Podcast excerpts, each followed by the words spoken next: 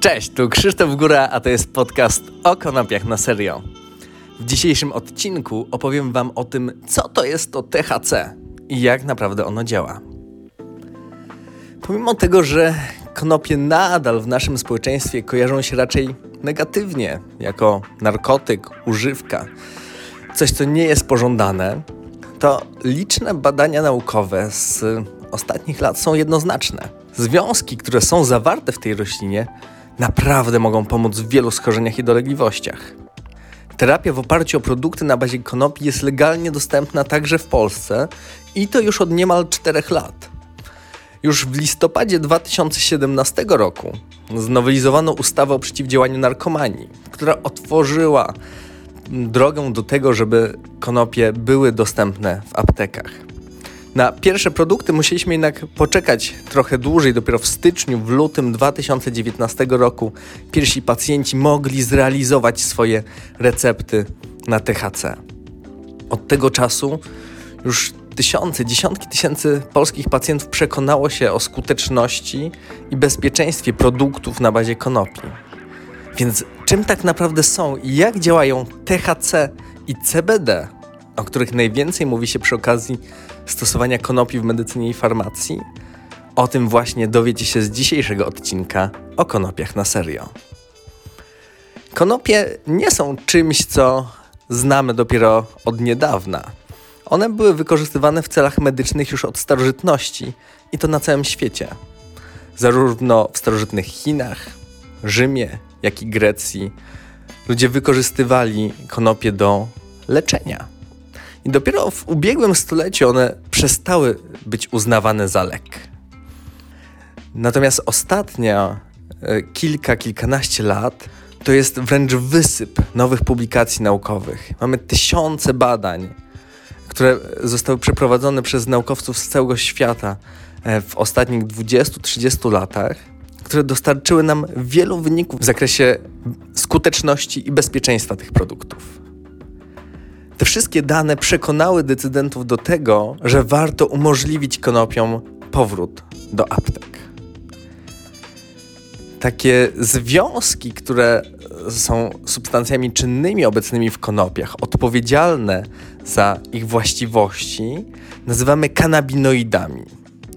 I te kanabinoidy są wykorzystywane do łagodzenia objawów choroby nowotworowej, nerwobólu, choroby leśniowskiego krona, wrzodziejącego zapalenia tak grubego, stwardnienia rozsianego, zespołu stresu pourazowego, czyli PTSD, choroby Parkinsona czy AIDS. Najczęściej stosuje się je jednak dopiero, gdy tradycyjnie stosowane metody leczenia nie przynoszą oczekiwanych rezultatów. Takie kanabinoidy pochodzące z roślin nazywamy fitokanabinoidami i dwa najlepiej poznane związki z tej grupy to właśnie wspomniane na wstępie THC i CBD. Nie myślcie jednak, że to są jedyne substancje zawarte w konopiach, którymi warto się zajmować. W tych roślinach jest ponad 100 podobnych do nich substancji, które również nie są obojętne dla naszego organizmu. W kolejnych latach jestem przekonany, że ta wiedza nasza na temat fitokanabinoidów będzie się powiększała i poza THC i CBD będziemy też poznawali, jak działają na nas inne związki. Teraz skupmy się na tych, o których wiemy jak dotąd najwięcej. THC to skrót od tetrahydrokanabinol. Związek ten jest bardzo podobny w budowie do kanabinoidu wytwarzanego przez nasz organizm, czyli endokanabinoidu o nazwie anandamid. Nazwa ta pochodzi od słowa ananda, oznaczającego w hinduizmie stan błogości i wewnętrznego szczęścia. I faktycznie jest to słuszne nawiązanie. Układ endokanabinoidowy reguluje bowiem cały szereg ważnych procesów, takich jak apetyt, ból, pamięć, przyjemność, reakcja układu odpornościowego czy sen. Gdy mamy dużo anandamidu, właśnie odczuwamy taki stan błogości i wewnętrznego szczęścia. Związek ten jest niejako pośrednikiem pomiędzy naszym umysłem a ciałem. Cały układ endokanabinoidowy odpowiada za zachowanie tzw. Tak homeostazy organizmu, czyli za nasz ogólny dobrostan. Zarówno THC, jak i anandamid przyłączają się do receptorów kanabinoidowych typu pierwszego, czyli CB1, które znajdują się w różnych regionach mózgu, takich jak hipokamp, jądra podstawne, kora mózgowa, móżdżek, podwzgórze, struktury układu limbicznego czy pień mózgu. Receptory CB1 znajdują się także w tkance tłuszczowej, komórkach układu immunologicznego, wątrobie, mięśniach szkieletowych i innych narządach naszego organizmu. Pobudzanie tych receptorów CB1 prowadzi do zahamowania uwalniania wielu neuroprzekaźników acetylocholiny, noradrenaliny, dopaminy, serotoniny, glutaminianu czy kwasu gamma aminomasłowego. Pamiętajcie, że kuracja oparta o THC jest dostępna wyłącznie po konsultacji z lekarzem i raczej nie jest stosowana jako terapia pierwszego rzutu. Teoretycznie każdy lekarz, oczywiście poza weterynarzem, może wypisać receptę na narkotyczny surowiec farmaceutyczny, jakim są kwiaty konopi. Medycy przepisujący susz zawierający THC robią to ze względu na liczne działania terapeutyczne tego związku.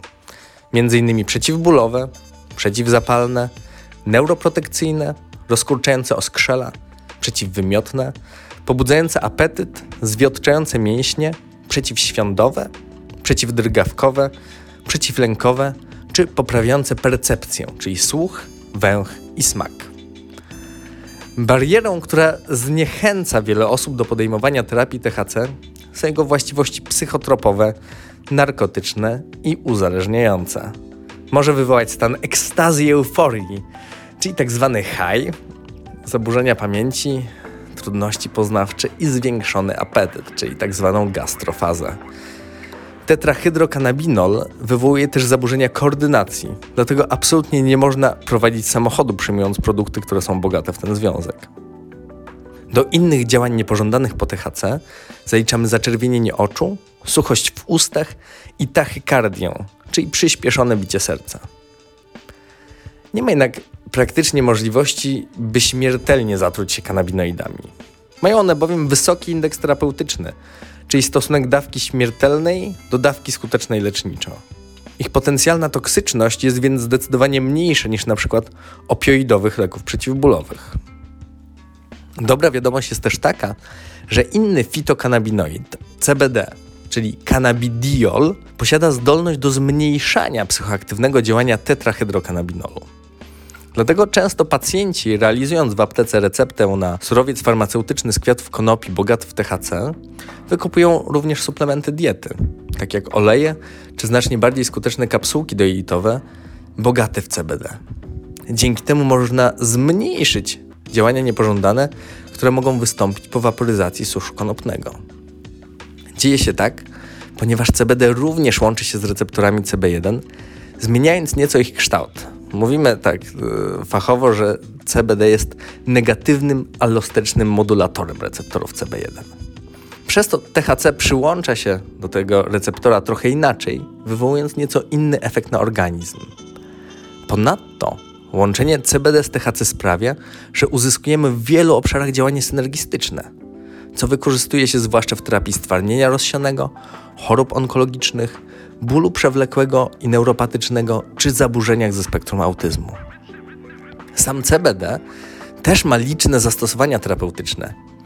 Związek ten wykorzystuje się do poprawy stanu pacjentów cierpiących na padaczkę, choroby neurodegeneracyjne, zaburzenia lękowe, depresję, zespół stresu pourazowego, choroby reumatyczne czy nieswoiste choroby zapalne jelit. Tak różnorodne zastosowanie CBD możliwe jest ze względu na jego wielokierunkowy mechanizm działania. Poza modulującym wpływem na receptory CB1, związek ten jest także słabym antagonistą receptorów kanabinoidowych typu drugiego, czyli CB2, które występują głównie w układzie odpornościowym, w monocytach, makrofagach, limfocytach B, limfocytach T, wątrobie, śledzionie i migdałkach. Moduluje przez to uwalnianie prozapalnych i przeciwzapalnych cytokin. Przyjmuje się, że małe dawki CBD, czyli 10-20 mg na dobę, działają stymulująco na układ immunologiczny. Mogą więc okazać się pomocne do stymulowania odporności, zwłaszcza w sezonie infekcyjnym czy podczas fali epidemii. Natomiast większe dawki, tak od około co najmniej 50 mg na dobę, mogą już hamować działanie układu odpornościowego, więc mogą być bardziej adekwatne do złagodzenia dolegliwości w chorobach autoimmunologicznych. Możemy to podsumować takim stwierdzeniem, że CBD będzie normalizowało działanie naszego układu immunologicznego. Czyli gdy jest on osłabiony, będzie go wzmacniało, a gdy jest za bardzo rozbuchany, będzie go troszkę tonowało. CBD wpływa także pośrednio na zwiększenie stężenia anandamidu we krwi, czyli tego naszego wewnętrznego kanabinoidu, oraz stymuluje szereg receptorów niezwiązanych z układem endokanabinoidowym serotoninowe, dopaminowe czy GABA. Te właściwości odpowiadają za jego działanie odpowiednio mm, przeciwdepresyjne, przeciwpsychotyczne czy przeciwdrgawkowe. Przede wszystkim jednak CBD różni się od THC profilem bezpieczeństwa. Nie uzależnia, nie ma działania euforyzującego ani narkotyzującego. Dlatego właśnie może być składnikiem suplementów diety dostępnych w aptece. CBD i THC mają podobny profil farmakokinetyczny. Oznacza to, że po podaniu ich do organizmu zachowują się podobnie. Na start działania maksymalne stężenie i czas trwania efektów wywołanych przez kanabinoidy duży wpływ ma droga podania. Najszybciej działanie rozpoczyna się po podaniu wziewnym, już po kilku minutach. Natomiast trwa wówczas jedynie 2 do 4 godzin. Waporyzacja zapewnia także najwyższą biodostępność i wysokie stężenie maksymalne. Przy podaniu podjęzykowym start działania jest po około 45-60 minutach, a efekt utrzymuje się 4 do 6, maksymalnie 8 godzin.